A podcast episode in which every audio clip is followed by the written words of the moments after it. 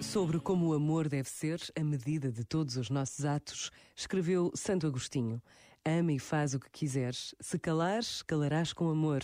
Se gritares, gritarás com amor. Se corrigires, corrigirás com amor. Se perdoares, perdoarás com amor. Se tiveres o amor enraizado em ti, nenhuma coisa senão o amor serão os teus frutos. Este momento está disponível em podcast no site e na app da